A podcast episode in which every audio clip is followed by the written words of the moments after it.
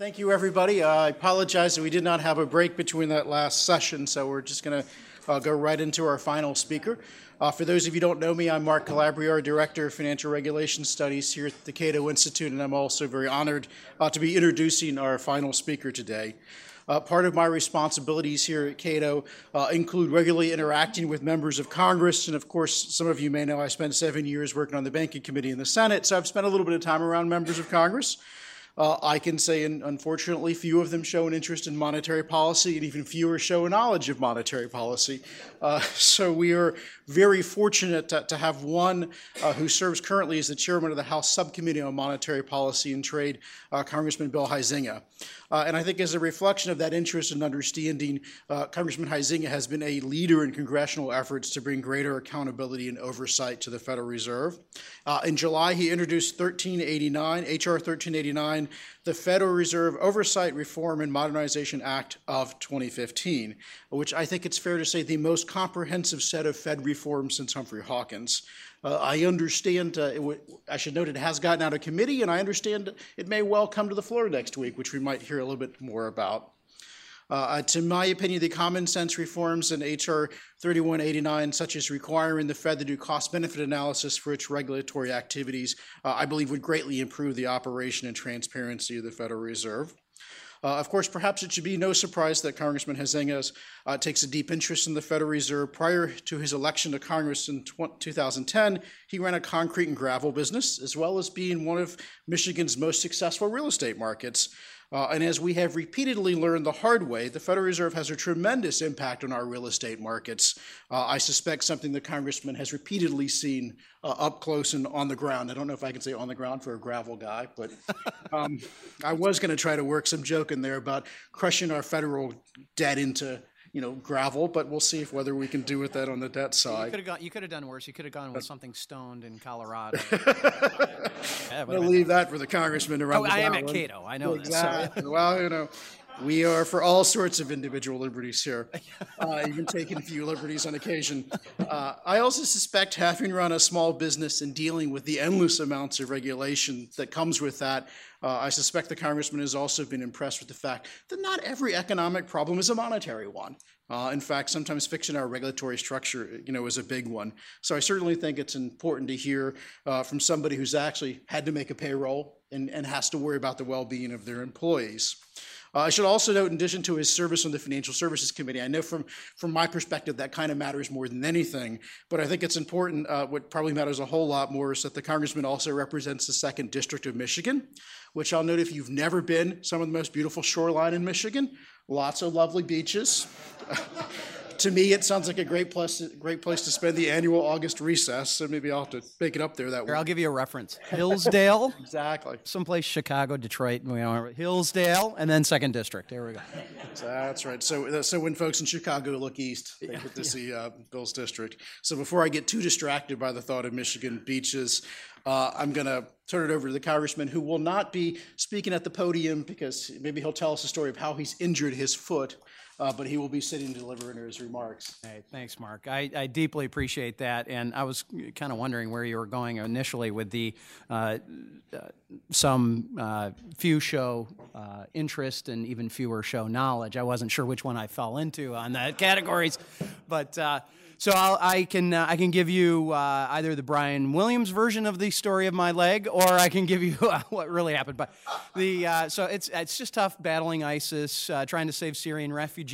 And rescuing puppies all at the same time. The truth is that I should have maybe listened to Mrs. Huizenga. So men of a certain age shouldn't do certain activities, and the charity football game between members of Congress and the Capitol Hill police officers has now graced me with 2 injuries, and so I ruptured my calf muscle, my gastroc, in the middle of the game. The coolest part was, though, I was on the field with Herschel Walker on my team. So for a football fan, that's still pretty cool. Natalie's still not convinced that was worth what we're going through right now. But the other thing I should say is I realize I stand between you and cocktails. That's a dangerous spot to be in sometimes. I see lots of heads nodding after a long day. But what I hope to do is spend a few minutes, make some remarks, love to take some questions. And I have to tell you, I'm very honored, I feel very privileged and a bit intimidated being here with you all today. And I know Dr. Taylor and Charlie Plosser and so many others that we've had a chance to interact with through the committee are here, and as in the words of Jeb Hensarling, he is famous for saying, all right, I know you're going to do a good job, just don't screw it up now. So try not to do that. But, well, we all know the history of the Federal Reserve System, the Fed. We just celebrated or memorialized its centennial back in 2013. And independent agency deriving its power from Congress initially, the Fed's power is significantly expanded, I believe. And while originally created to supervise and monitor the banking systems of the United States, the Fed's role has continued to grow seemingly unchecked into its current position of being a lender of last resort to banking institutions that require additional credit to stay afloat. Given the interconnectedness of the global financial system, there's no doubt that the Federal Reserve's monetary policies have significantly impacted the international markets and foreign economies as well as our own. And with the implementation of artificially near zero interest rates, QE1, QE2, QE3, QE infinity, it seems, Operation Twist, Fed has made an attempt to stimulate the domestic economy by using an unprecedented level of interventionist policies. However, the result of this experiment has caused investors to take increased risk and look internationally in search of higher returns. And I think this chasing the yield has certainly affected real estate markets, and we're seeing that, which just begs the question about risk levels and all the other things that are happening.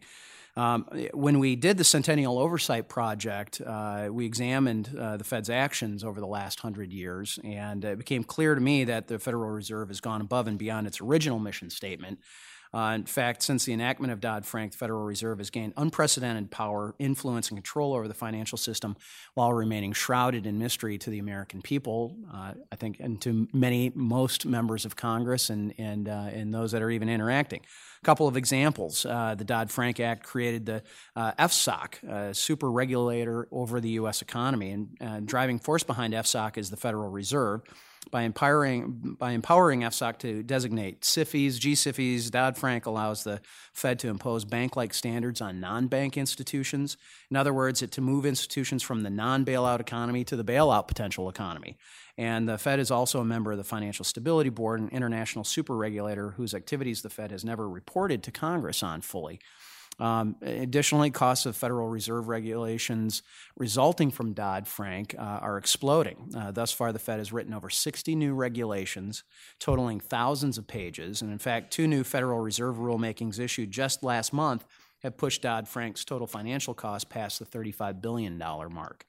Needless to say, the Fed's recent, quote, high degree of discretion, I love that phrase, it shrouds it in some mystery, doesn't it, right?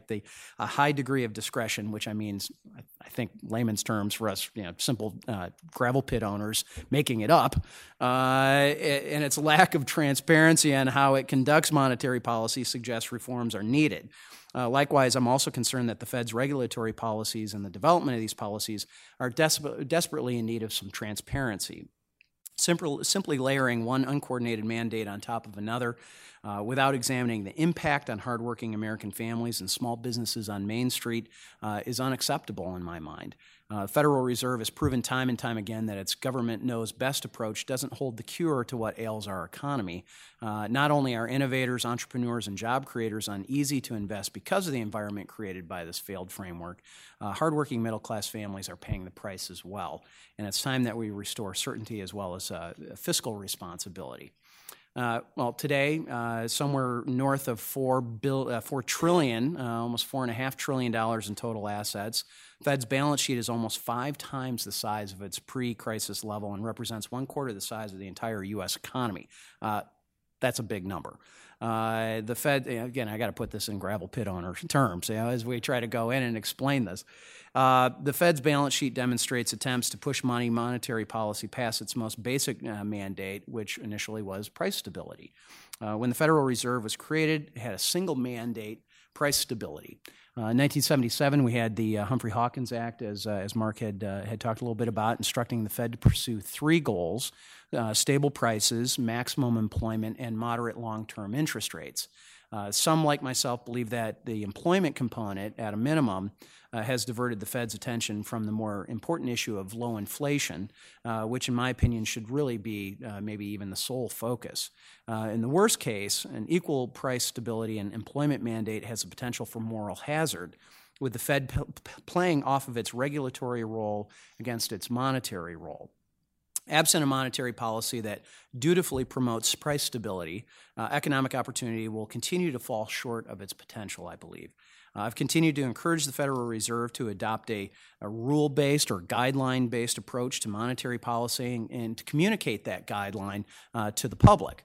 Oftentimes, as it's referred to as the Taylor Rule, as Dr. Taylor is here, we've had this conversation. I had both privately and publicly suggested that my legislation says to the Fed, you know what, we're not tying you to any particular guideline or rule. You tell us what benchmark that you want to use, and then just report to that benchmark. Call it the Yellen Rule. I don't care, whatever it might be, but we want to just look at what we are measuring against. And I think that the Fed ultimately must be accountable to the people's representatives as well as to the hardworking taxpayers themselves. So we need to modernize the Federal Reserve and bring it into the 21st century, which is why we've introduced H.R. 3189, the FORM Act, Federal Reform and Modernization Act, Oversight Reform and Modernization Act. As Mark had said, we are expecting and hoping for action on that, hopefully even this coming week. That I think you will be very pleased and see the big guns of the House lining up in support of this, and we expect much as it came out of committee, it will pass the House of Representatives as well, and then it will go into. It will go into whatever process happens in the Senate. So we're definitely looking forward to having that interaction. Maybe I shouldn't have sighed so strongly at that point, but this legislation increases transparency by requiring the Federal Reserve to disclose the salaries of highly paid employees. It strengthens the independence of the Board of Governors by allowing each governor to hire two staff members to provide expert advice independent of the Fed chair's influence. Also requires Fed employees to abide by the same ethical requirements as other federal financial regulators. I think that would be an important thing. What's good for the goose is good for the gander.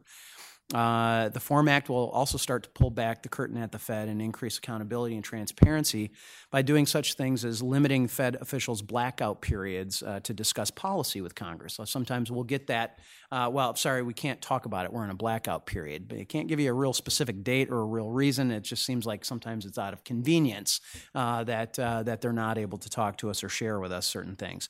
Opening the rulemaking process and then requiring the Fed to provide a cost-benefit analysis for every regulation that it issues, and I should note that it also has a look-back provision as well, as we can go back and look and examine that. H.R. 3189 also improves the voting membership of the FOMC by eliminating seat supremacy and ensuring each district bank president would be a voting member of the FOMC every other year. In plain language, that means the New York Fed would no longer have a permanent seat. It would be on the rotation basis, and every other year it would be at the table as a voting member, just like every other Fed president. And the Fed presidents that are sitting here looking at me are definitely have their poker faces on right now, as whether that's a good thing or a bad thing. But Charlie Plosser just laughed harder. So it's there's a certain freedom in being retired, right, Charlie? Right. I think that would be an important element in the conversations that we've had behind the scenes, as well as some of the public conversations. But to be able to equalize that a bit, it also requires that the FOMC set interest rates on balances maintained at the Federal Reserve Bank by a depository institution, and strengthens the GAO's authority as well as its ability to audit the Federal Reserve operations. We've had a number of conversations about what exactly does that that mean. It does have a provision for a one-time audit. We're working through exactly what that may mean for ongoing audits, much like other elements within the Fed that do get audited. There's an exemption for monetary policy, and we're examining how to deal with some of the potential unintended consequences of that. But ultimately, my legislation also reforms the Federal Reserve's emergency lending powers under 13(3). That is, I believe we need to close that loophole and prevent the likelihood of future bailouts. That is something I believe needs to be addressed. Chairman Hensarling has a very strong feeling about that as well. During the financial crisis of 2008, the Federal Reserve used extraordinarily broad powers under Section 13(3) to provide trillions of dollars in low-cost loans to a handful of massive financial institutions.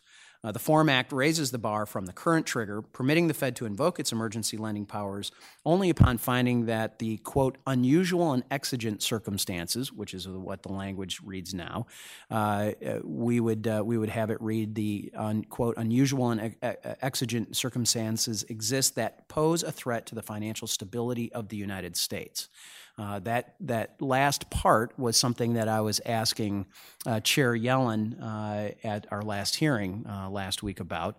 I did not get a real clear answer. It's tough trying to tackle all this stuff in a 5-minute question period, but we're going to be pursuing that as to what would be the reason for the Fed's barrier for that additional language, and it also mandates, and I really like this as well, the belt and suspenders approach to it. It mandates, in addition to the current requirement of 5 of the 7 Fed board governors approving a 13(3) facility, that 9 of the 12 district Fed bank presidents must also approve.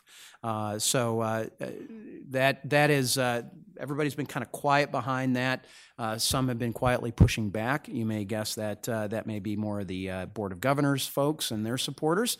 There's a number of others who think that would be a very positive thing and lending some voices to this. And my reason for putting that in and wanting to have an emphasis on that, and I know this is the same thing for Chairman Hensarling as well, is we want to make sure that it just doesn't collapse to a very small group of individuals who may get sort of monofocused on something. We want to make sure that there's as many voices as is possible within that realm of functionality. And I think those Fed bank presidents, and I'm not just sucking up because they're here, a couple of them, but I really do think those Fed bank presidents have unique views and experiences outside of New York and outside of Washington, D.C. that will be very valuable voices, and I want to make sure that those voices are heard if we are going to go down the road of using 13(3) again. So. And finally, the FORM Act requires the Federal Reserve to adopt a rules-based or guideline-based approach to monetary policy instead of continuing the ad hoc strategy currently being employed, and communicate that rule to the public and to Congress. And we cannot have such a powerful entity within the federal government operating on a whim. This legislation codifies common sense principles when determining monetary policy and will develop a foundation for a rules-based monetary policy that will constrain the Fed's discretion without sacrificing the Fed's independence, in my opinion. It will also allow the Fed to be more transparent in formulating and communicating monetary policy to not only market participants, but also to the American public. So with that, that's sort of the conclusion that I have, and happy to open it up for some questions. Thank you.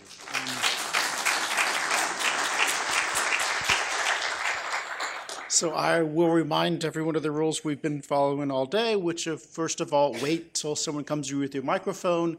Please have a question, not a statement, and please identify yourself. We have, let's first one over here.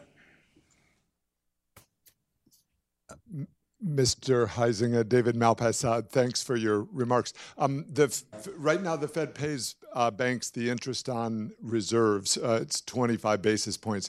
Does your bill change that, and do you see any need for boundaries on what the Fed does? Right now, it's without appropriation and without really a restraint on how high it could possibly go. Yeah, in the bill we do not put it under an appropriation that way. And I should make sure that I introduce Dr. Dino Faschetti here, who Dr. Dino is our economist on staff at the committee, and Dino, I don't know if you've got some input on that. I don't think we touched the. You are correct. Dino, Dino, why don't we give you the mic? You are the chairman is correct. We do not have a cap. Boy, I like him. He's good. I'll get right back to you. But, we'll have Larry, and we'll move to get to Ryan. Yeah. So just on this point, the interest on reserve rate is chosen by the Board of Governors and not by the FOMC. Is there anything in your bill that addresses that oddity? I do not believe that we have that in there. Certainly are open for looking as to why it would be that oddity and why that oddity should remain or disappear. So we'd love to have that input as well. I believe there's some discussion of that in the Shelby bill. So when you get down on that Senate side. House conference, gentlemen right here in the third row. And again, I'll ask people to identify themselves and their affiliation, if you have one. Hi, Carl Gallivan, endthefed.info. Article 1, Section 10. I'm sorry, it was End the Fed? End the Fed. The Fed. Okay. Info. Yes. All right. So nothing personal. But, all right, Article I think 1, I know where this is going. But Article 1, Section 10 of the Constitution, Clause A, no state shall make anything but gold and silver coin, a tender in payment of debt. Never been altered by amendment. No Supreme Court ruling has ever said the states have to accept a federal monetary unit that's not fully redeemable in gold and silver. So doesn't the power actually still reside at the state and local level, where if individuals were to pressure their constitutionally sworn officials to bring pressure to bear on the federal entity, that a redeemable currency would have to be restored? And just by way of example, I had a speed camera ticket and I filed a motion to dismiss based on the whole process violating the monetary provisions. The state's attorney didn't respond to the motion. The judge dismissed the case. Oh, here you go. Let's get this in the court. My guess is you could make some money doing some television ads with that one. So, yeah, I'd have to be all in gold, of course. But look, we get into the philosophical and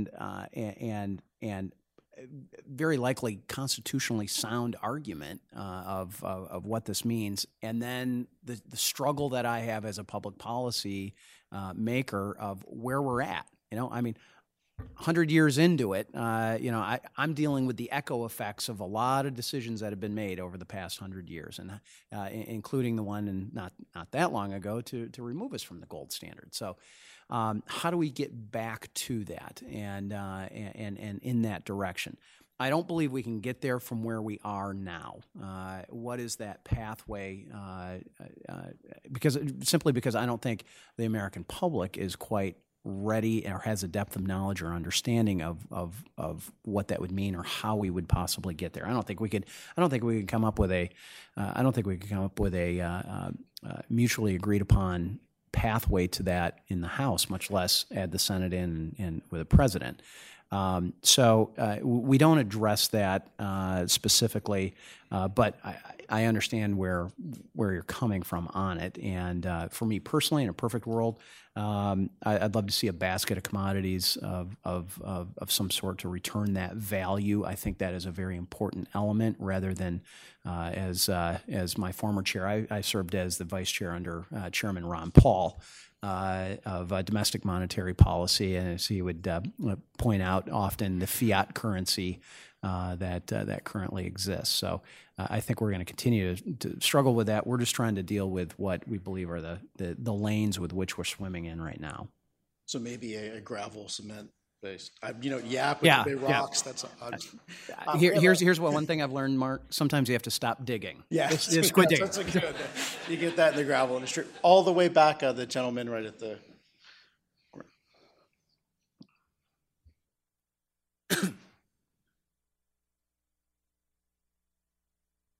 Congressman, let's say in 3 years we have. Craig, do you want to? Oh, I'm Craig Torres from Bloomberg. Sorry.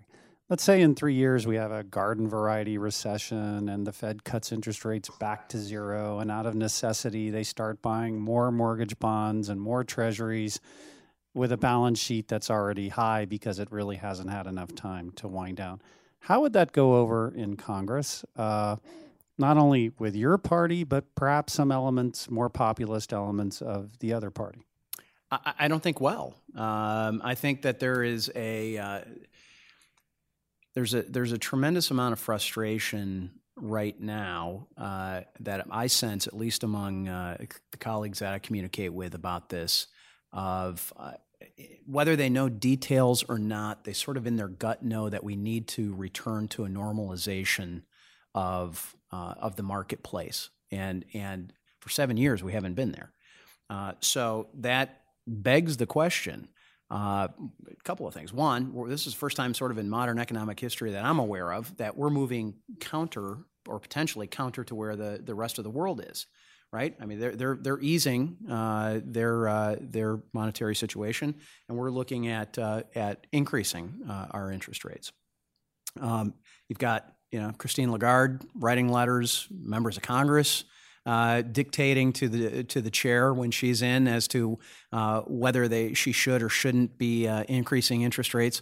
By the way, it's a little confusing to me how some can say that my FORM Act is congressional meddling in the independence of the Fed, yet they have no qualms about writing a letter telling the Fed exactly what it should be doing and not somehow feeling that they're interfering with the independence of the Fed. But so I'm very concerned because I think you're right. If we don't move to a normalcy here, where do we go? And there is I think a growing frustration both sides of the aisle that we can't continue to do QE infinity. We can't, as someone pointed out, we're kind of run out of tools in the toolbox, right? So at some point or another, we have to move this goalpost back to where it was originally, if we're going to be able to even try to go back to any of the commonly accepted tools to deal with that. So I'll take the moderator's prerogative of you may not know that about 2 months ago we had Elizabeth Warren up here on this stage talking to us about 13(3), and it seems to be there might be some opportunity for bicameral, bipartisan partnership trying to restrain some of those authorities. So if I wonder if you could go in a little bit more detail and whether you on what your bill does on 13(3), in addition to, do you see a possibility of interest from the other side of the aisle with dealing some of the questions about whether institutions are solvent or not, or what broadly available and all these things mean? Well, I might not have to, or I might have to modify how I take all senators' names in vain, if that is the case. That would be a good thing. But I think that does show that this crosses geographic, political, and philosophical boundaries in many ways. I mean, there's a lot of people who just have this kind of knot in their gut going, okay, this is, this temporary action has been hanging around for a very long time. And as we saw, I think it was 2013 with, with the hissy fit that Wall Street threw when there was discussion of raising those interest rates and anticipated what they're going to do again. We've got to kind of move beyond this, and I think that restoring the normalcy of the marketplace is critical in that. So I hope that we could find bipartisan interest in addressing that specifically, as you were saying. 13(3), the belt and suspenders element, not just having, 5 of the 7 Fed board governors, but having 9 of the 12 bank presidents also be a part of that approval. I've got a list here, a section by section here. Limited the ability of recipients of 13(3) assistance to financial institutions. Define those entities that derive 85% or more of their annual gross revenues from activities that are, quote, financial in nature. I think that would be a good thing. And it finally, it further discourages discretionary lending through the following amendments. We discuss adequate collateral, solvent borrowers, penalty rates for it. So trying to really make sure that there's some pain to it. If you are going to go down this route, making sure that there's some pain attached to it. And so I hope that we can address that. And that might be... That might be one of those areas that may have some of the most fertile ground. Truly a lender of last resort in that regard. Let's, Alex. Thank you, Alex Pollack of the American Enterprise Institute. Congressman, speaking of senators, Mark mentioned there is a Senate bill, Senator Shelby's bill, on regulatory accountability, which has very important Federal Reserve provisions in it. How do you see the relationship between the Senate's bill, which is also through the committee, and its Federal Reserve provisions and your bill? Admittedly, I do not know enough about the Senate bill to know exactly where we are going to line up. I will tell you this: we are hoping to be first to market. All right, we want to get this puppy through the House, and if we can get that out there, we think that may help set the pace, and that's where I get to lean on great people like Dino who dive into the details of where the Senate is on that, but. Well, I certainly encourage some competition between the houses. Gentlemen here on the aisle.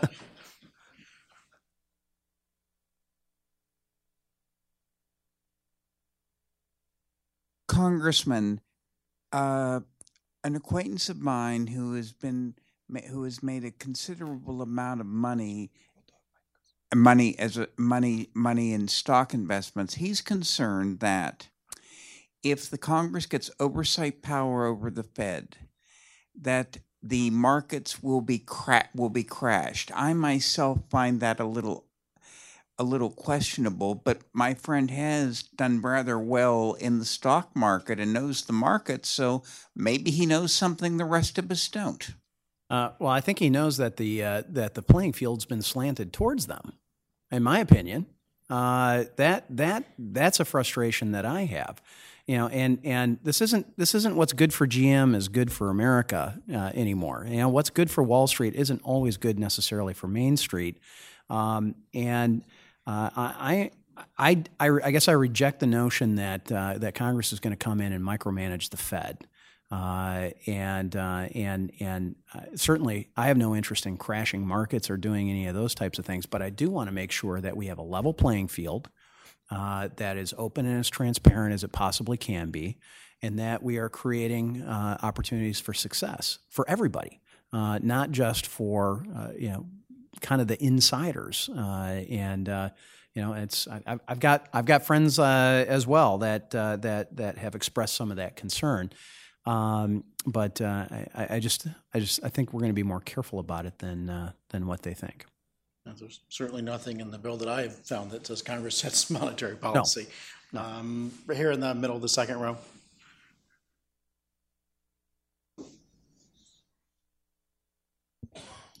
Ed Terriac, and I have no affiliation here. Congressman, I realize that fiat money is not particularly popular in this audience, but I think we're going to have fiat money for the time being, and I think your committee has jurisdiction over this. Is there any way you can avoid this abomination of getting rid of Alexander Hamilton off the 10? I mean, he is... it would be such a shame. And there is the 20, there's the 50, there's other eligible candidates, but please, can you save Hamilton? Yeah, there has been discussions of it, the crazy things we get to do, right? That and I get to do all the congressional gold medals. So there is discussion about trying to figure out why Hamilton on this. David McAuliffe was at the Library of Congress. Library of Congress puts on a wonderful dinner series for members, and they bring in authors. And McAuliffe was in talking about Hamilton, and had a rather impassioned plea. I guess when you've sunk that much of your life into living beside someone, I think as Doris Kearns Goodwin once put it, I lived beside these people for 2 or 3 years as you write these books. It was pretty impassioned. But what was interesting, it was a very bipartisan response to that, so we'll see if the administration is able to hold up under some of that pressure. Alex, right there in the middle.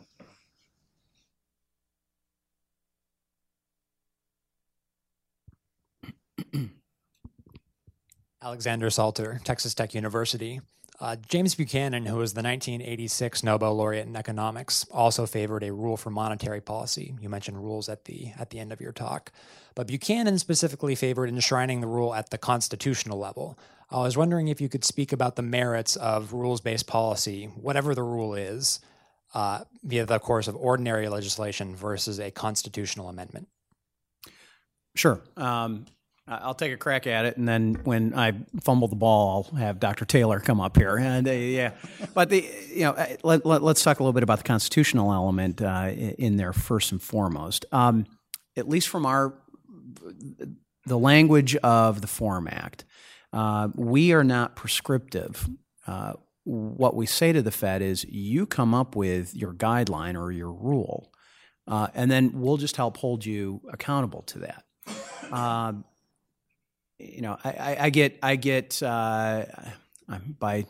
nature I'm a conservative, so I get a little rashy when I start hearing feel a little itchy under the collar when people want to start changing the Constitution. All right, I typically am a go slow on those kinds of things, and really would want to think through why it would have to be a constitutional amendment to dictate that. So I'm not familiar enough with his argument specifically on that. But why I believe it is important is we know that the Fed utilizes rules.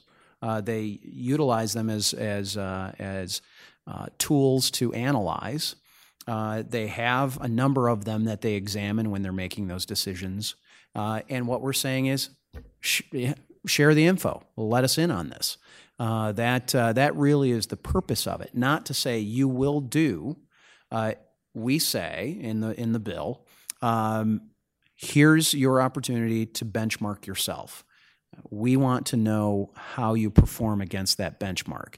And literally, if they want to throw rock, paper, scissors, they can do it. We're not saying that they can't, but we're going to hold them accountable as to what that doesn't. Who knows? Maybe it would work. Might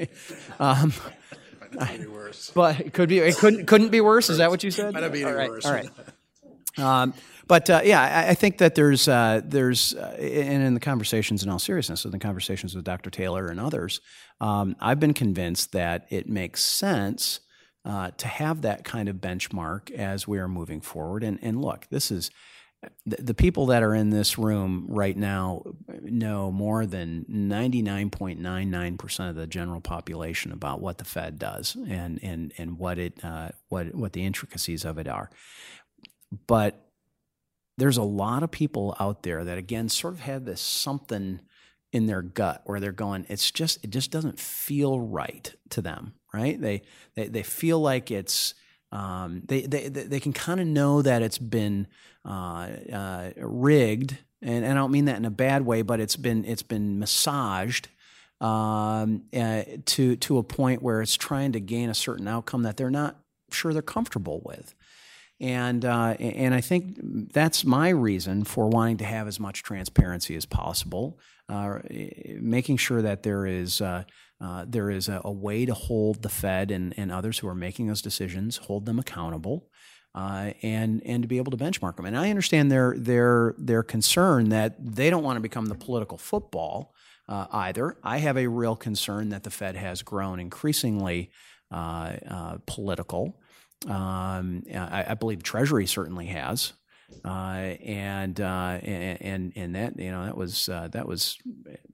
I think that has shown itself in recent years. So I'll do a little more investigation on Dr. Buchanan's assertion, but that's kind of my initial reaction. John. Yeah, I believe this is prerogative, is what this is called. I want to say the idea that legislation going through the whole House seems very promising. Seems to me it's sort of a return to regular order, yes, which is what I'm reading here, which is really important. Part of regular order, of course, is what the other side will do. You have this bill that Alex asked you about from the Senate Banking Committee, but there are some similarities. It seems like it could be something that could be worked out, especially on the reporting of policy rules. But the question really is how would that work? What would be, suppose they get a bill, it's going to maybe be partisan as well. Then what would be the process at that point? Yeah. Let me address, first of all, sort of the regular order element. I really do have a sense that it's a new day in the House. We saw that, with a very difficult situation with the highway bill. I believe that now Speaker Ryan has had to make the best out of some very bad situations. And that return to regular order. I mean, there was over 200 amendments that were filed, over 100 of them that we voted on in that bill. I can guarantee that it probably would have been about 3 amendments had he not opened up that process. And so I think that is very positive. You know, and as we move forward, I think the real question is, can we get our bill out on a bipartisan basis, or is it going to come out on a partisan basis? I really hope that we can get some bipartisan support. We know that there's a number of Democrats who are interested in certainly provisions of it, whether it's the 13(3), the audit part. I mean, the audit part alone passed with over 300 votes in the House last time we voted on it. Requirements for international negotiations, making sure that they're reporting back to Congress. That's something that has had broad bipartisan appeal. You know, a number of those types of things. So, so first we got to get through that hurdle, and I think if we can make it bipartisan, that increases our chances. And then conversely, what happens in the Senate is how do they get to that 60-vote threshold? What type of concessions do they have to make, if any? I would suspect they probably would. And then, as we come together, what's sort of our core, you know, of what we want to change. In my mind, one of those cores is 13(3). We've got to look at that, and that has got to be one of the central tenets in my mind of what we're doing. I mean, that's one of the main reasons, I think, in my mind, of why I wanted to move ahead with this bill. I also think making sure that we don't disadvantage ourselves in international negotiations, and making sure that we're treating financial institutions as financial institutions and non-financial institutions as non-financial institutions. So there's it's maybe like faith, right? You know, there's some main basic tenets, and then there's a whole lot of angels dancing on the head of pins kind of questions out there that we may have to deal with. But I'm hopeful that if we can get a good, strong bipartisan bill out, that the White House is going to have to take a look at it. Right, and now we've got time for just a couple more. I think we got time. Now, I just want to point out, Mark's holding you back from cocktails, not me. Okay. So, in that case, we've only got time for one more, which is what I said. So, all the way back, and let's hope to make it a quick one. All right.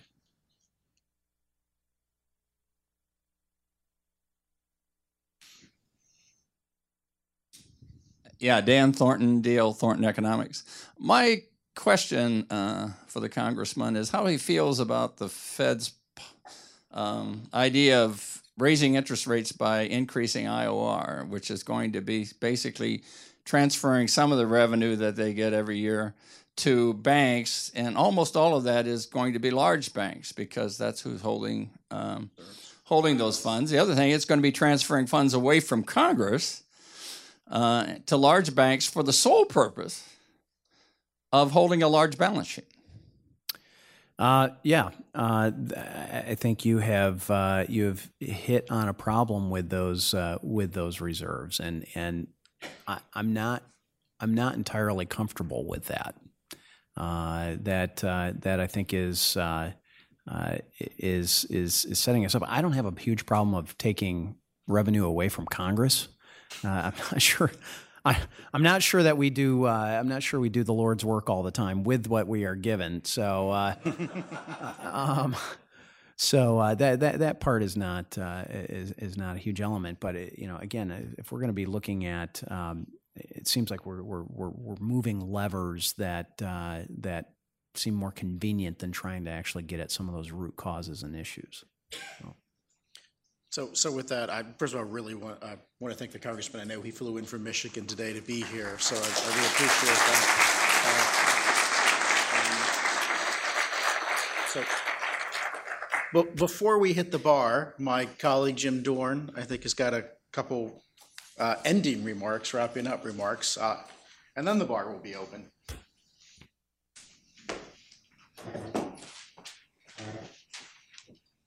Yeah, I just wanted to thank everybody, especially the speakers and the chairs and a very well-informed audience, which makes this conference kind of unique. So I thank everybody for attending again.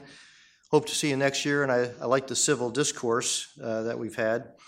And the articles will be in the Cato Journal, published in the Cato Journal, usually with a lag of about 6 months or so. And I encourage you to visit the our new center's blog. I think you'll find it interesting. And now head up to the reception, enjoy yourselves, and relax. And thanks again for a long day, but a productive one.